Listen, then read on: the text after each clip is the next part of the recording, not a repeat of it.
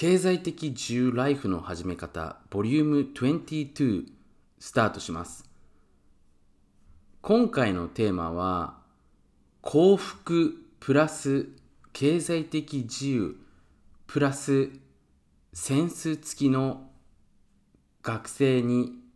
アップグレードする極意に関してです。でちょっと内容が難しいと思ってしまう方もいると思うんですけども簡単に言うと学生の時のようなね自由さ学生の時のようなすごくその頼もしい気分人生に対しての捉え方毎日に対しての捉え方でありつつもそこに経済的な自由であったりとかセンスまあ僕はね良識ともね言い換えてますけれどもプラスアルファで幸福もつけていく、まあ、そんな生き方をどうやったら実現できるのかに関してね話をしていけたらなというふうに思っております。で一般的にね今世の中で FIRE とかですねあの、まあ、経済的自由そしてねあとはその資産構築資産形成みたいなものがね大きくここ数年騒がれているかと思うんですけれども僕自身が今回提案したい新しい生き方っていうのはもちろんそういうね数字を意識したもの当然ながら経済的自由っていうのもねどの段階になったら経済的自由なのかっていうのもそうだと思いますしその収入レベルで具体的にどれくらいになったらっていうのもそうだと思いますし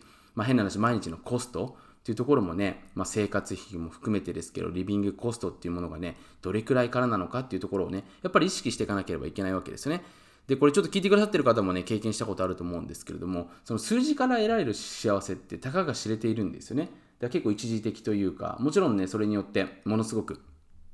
達成感だったりとかね、あの、まあ、良い意味でのそのストレスからの解放、日本っていうのはほら我慢している生き物なので、そのやっぱり本当の意味での自由っていうものとはちょっとかけ離れた自由が好きだったりする人が多いと思うんですけれどもだから我慢とか人にコントロールされないっていうそのマイナスからゼロのステージですよね。まあ、そもそもね人間自体の生き方としてはこれは自由っていうのはもともとね日本に生きている以上は保障されているので生まれた時から自由だったはずなんですけれどもまあいろいろとねその学生時代からの刷り込みとか洗脳によってね不自由になってきてしまっている部分があるのでそのゼロベースに戻るっていうところに結構こだわってる人が多いんですけれども、まあ、なのでね、ちょっとまた本当の意味でのその自由学っていうのはまた別としてね、え今日はその学生気分のままどうやったらね、大人になってもそういう自由な状態でいられるのかに関してね、話をしていけたらなというふうに思いますが、えー、その前にね、ちょっと先週1週間の振り返りということでね、ぜひちょっとこれ聞いてくださっている方と、えー、僕の1週間、まあいろいろとね、皆さん学んでいると思うんですよね。で今ね世の中の人たちがいろんな情報発信をね SNS を含めてしているかと思うんですけれども、まあ、僕自身も含めてですよ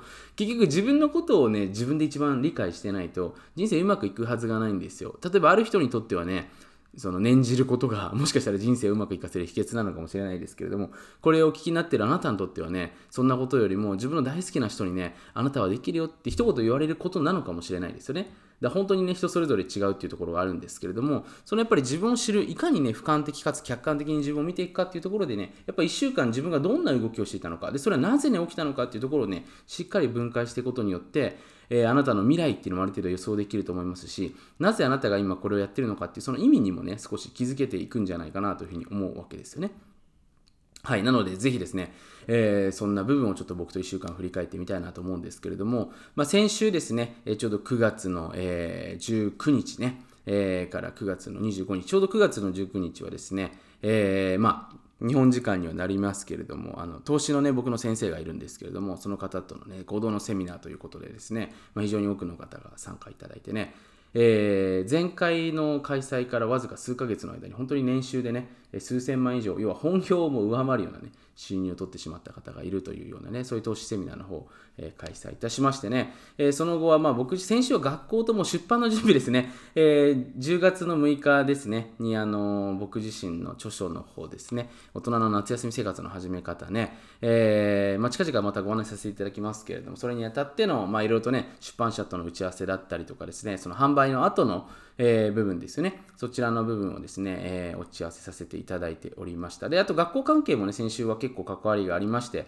まあ、親御さんとの集まりだったりとかね、先生とのコミュニケーション含めてね、あの、まあ、僕の子供の学校、インターナショナルスクールというところなのでね、あの結構親が積極的に学校に関わって学校を運営してってるんですよね。なので、やっぱり良い学校というか、僕の定義する学校っていうのはやっぱりその先生が一方的に決めるわけじゃなくて、ある意味民主主義的な部分もありつつも、まあ、結構カリスマみたいな人がいる、そのバランス感だと思ってるんですけれども、そういった部分でね、すごくそのセンスの良い学校の先生とね、交流したりとか、まあ、あと、あのー親御さんですね。との交流っていうところでね。まあ素晴らしいまた出会いがあってね。本当にあの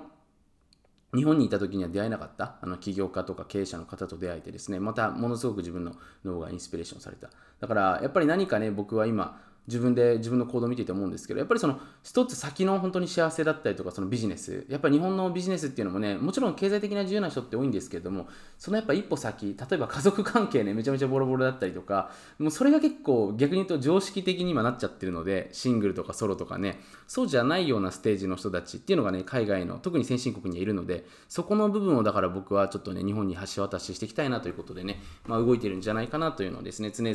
えー、自分の行動を振り返っていて感じた次第です。まあそんなね、えー、部分を実はこの番組でも話していっておりますのでね、家族と仲良くね、幸せに、その経済的自由だけじゃなくてね、えー、幸せも一緒に増やしたい方は、ぜひこの番組ね、そういった意味ですごくおすすめだと思いますので、えー、これからもね、チェックしていただけると嬉しいなと思うんですけれども、まあ、そんなわけでね、え今日は少しイントロが長くなったんですけれども、ぜひね、今回これお聞きのあなたも1週間振り返っていただけるとね、いろんなことを、得られてると思いますので、まあ、今これ聞きながらね、えー、Google の、ね、スケジュール見ていただいてもいいですし、手帳ね、見てみてね、先週こんな感じだったなと、じゃあ今週こんな感じにしてみようかなって、そこですよね。そこでやっぱ未来はね、大きく変わってくると思いますので、ぜひ振り返ってみてはいかがでしょうか。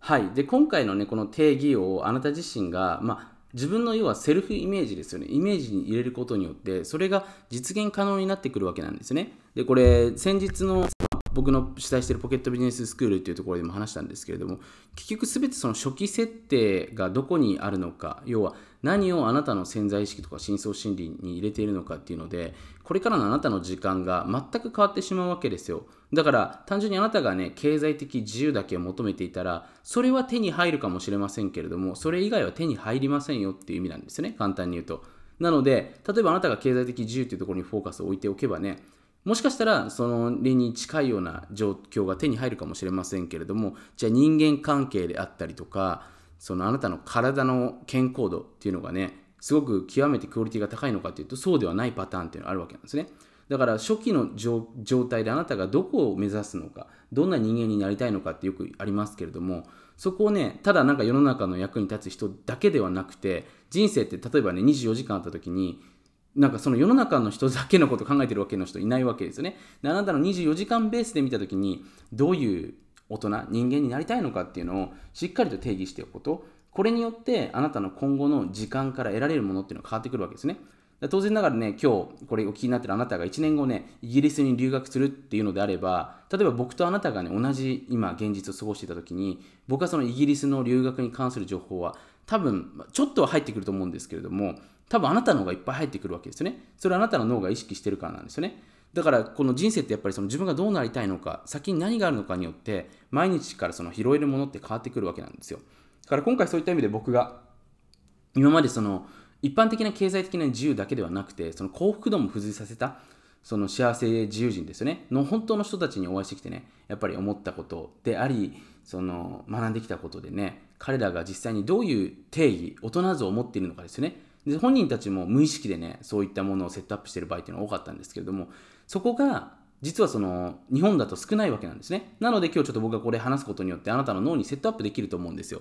これ答えになってしまうんですけど先進国の方でそのこれ面白い話があってねその家族がいて結構起業してビジネスうまくいってる人ってすごく多いんですよね。で子供もすごく本当にねあの幸せに育っていく。で日本だとねそういったパターンでなくてどちらかというと結構日本だとねお父さんお母さんがもうビジネスばっかりで忙しくてねお金を稼ぐゲームの方が楽しいので子供との時間がないがしろになってしまってで子供が結構不登校だったりとかその精神的な部分で何か抱えてるケースっていうのは結構多いんですよねこれあんまり知られてないんですよけど、だ僕の友達とかでも、ね、実際そういう人結構いてね、よく相談に来るんですけれども、これがまあ本当の話なんですよね。ただ海外だとなくて、それなぜかっていうと、やっぱり周りに小さい時から、その良い意味での幸せな、まあ、お金持ちっていうのがいっぱいいるわけなんですよ。だその人の話を聞いていてね、その人たちの姿勢を見ているから、あこういう像を目指すといいんだなっていうところが分かるわけですね。だ引き時っていうのも分かると思いますし、その自分のポイントっていうのが見えてくると思うんですね。なので、ちょっと今回僕が定義する部分っていうのは、その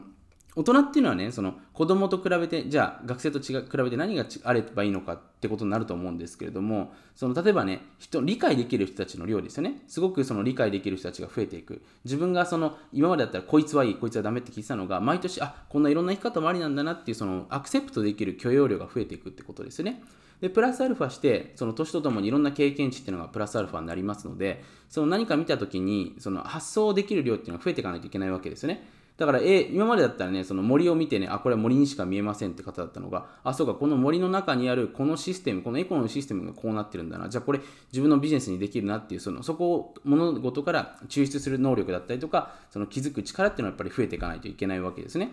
で、プラスアルファしてそこに経済力っていうものがあることによって何ができるかっていうと、今までね、例えば東京から大阪に行くときにね、あの鈍行列車でしか行けなかったのが、そこにプラスアルファして飛行機だったりとか新幹線だったりとかいくつかのその選択肢が増えることによってまたその自分の幸せっていうのを増やすことができるわけですよね。以上僕は持ってその本当の意味でのまあ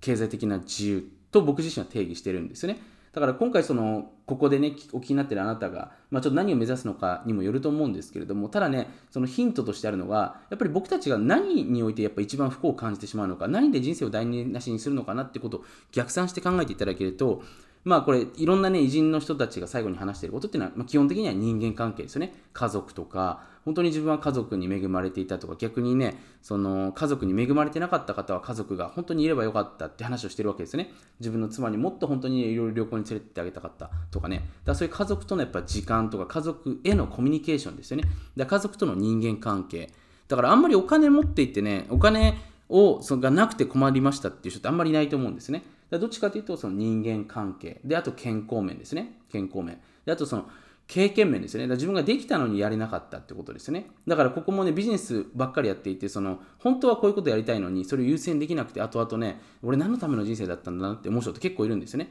だその辺のバランスの部分ですね。だそれらを踏まえて、あの、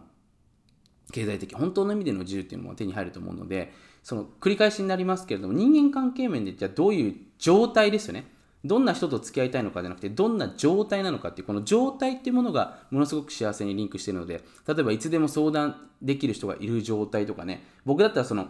まあこれ本にも書いたんですけれども、僕のところにその報告してくれる人、だ僕が今自分で自分の幸せ、例えばね、子供がなんかできるようになったとか、自分で例えば売り上げが上がったとかっていう幸せももちろん嬉しいんですけれども人からね僕とのその例えばビジネスとか最近そうなんですけれども僕からのアドバイスとかですごく人生が良くなりましたってそれがなんか毎日メールかわからないですけれどももらうことがすごく幸せなんですよね。だからそういう状況。だから何かあった時にその報告したくなるような人間性ですよね、まあ、そういった部分っていうところが1つ目ですよね。じゃあプラスアルファしてセンス。でセンスっていうものはあなたにとってどういうものなのかってことですよね。僕だったらだからその今あるものを見てその今目の前にあるものを見た時に自分だけじゃなくて目の前の人も一緒に喜ぶようなものが瞬時に出ることっていうのがやっぱ僕にとってのそのセンスなんですね。だからそういった部分が2つ目ですね。じゃあ健康状態がどういう状況なのか。例えばその毎日脳がすごく回転する状態がいいとか。僕の場合はその自律神経っていうものをね結構大事にしているのでその程よく脳を働かせていく。だ僕は1日ほんと数時間だけ脳をフル回転していく。まあ、いわゆるこの時間が仕事としてるんですけれども、